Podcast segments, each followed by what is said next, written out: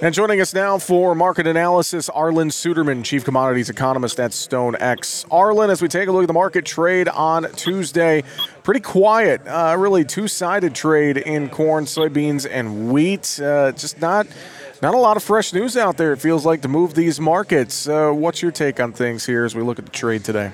Uh, it really isn't. Uh, we're easing off of the headwinds a little bit with the dollar pulling back today, with uh, Treasury yields pulling back, and, and, that's good for the commodities. So we're seeing crude oil seeing a bounce, and, and soybeans and wheat are seeing a bounce. Uh, corn with modest losses a lot of consolidating ahead of Thursday's USDA crop report coming out.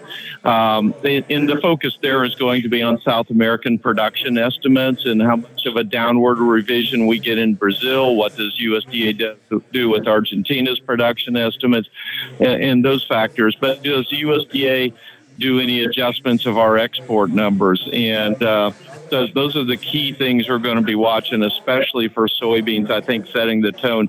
Seeing more of a significant bounce in soy oil prices this morning as soy meal prices fall. Uh, and part of that tied to the crude oil market, part of it just simply technical in nature. Well, and, and thinking about uh, midweek here, or getting past midweek, we got the WASDE coming up. And we touched on this a little bit yesterday, but it really doesn't feel like outside of South American numbers, that report not expected to throw us many surprises. So one has to wonder, you know, uh, what's going to be the next big news item that can really drive this grain market trade here, Arlan? It's I, I think it's a good question to ask right now. Yeah, we'll have USDA Outlook Forum later this month. I don't put much stock in their numbers. To me, probably the only number out of there that we won't see much change before the May crop report, which will include their first official balance sheets for the 24-25 marketing year, is is what do they calculate the trend yield to be for this year's crops? That number will probably stay unchanged. Everything else will change, but the planting intentions number on March 31st will also be critical, and then continuing to monitor the production estimates coming out of Brazil and Argentina.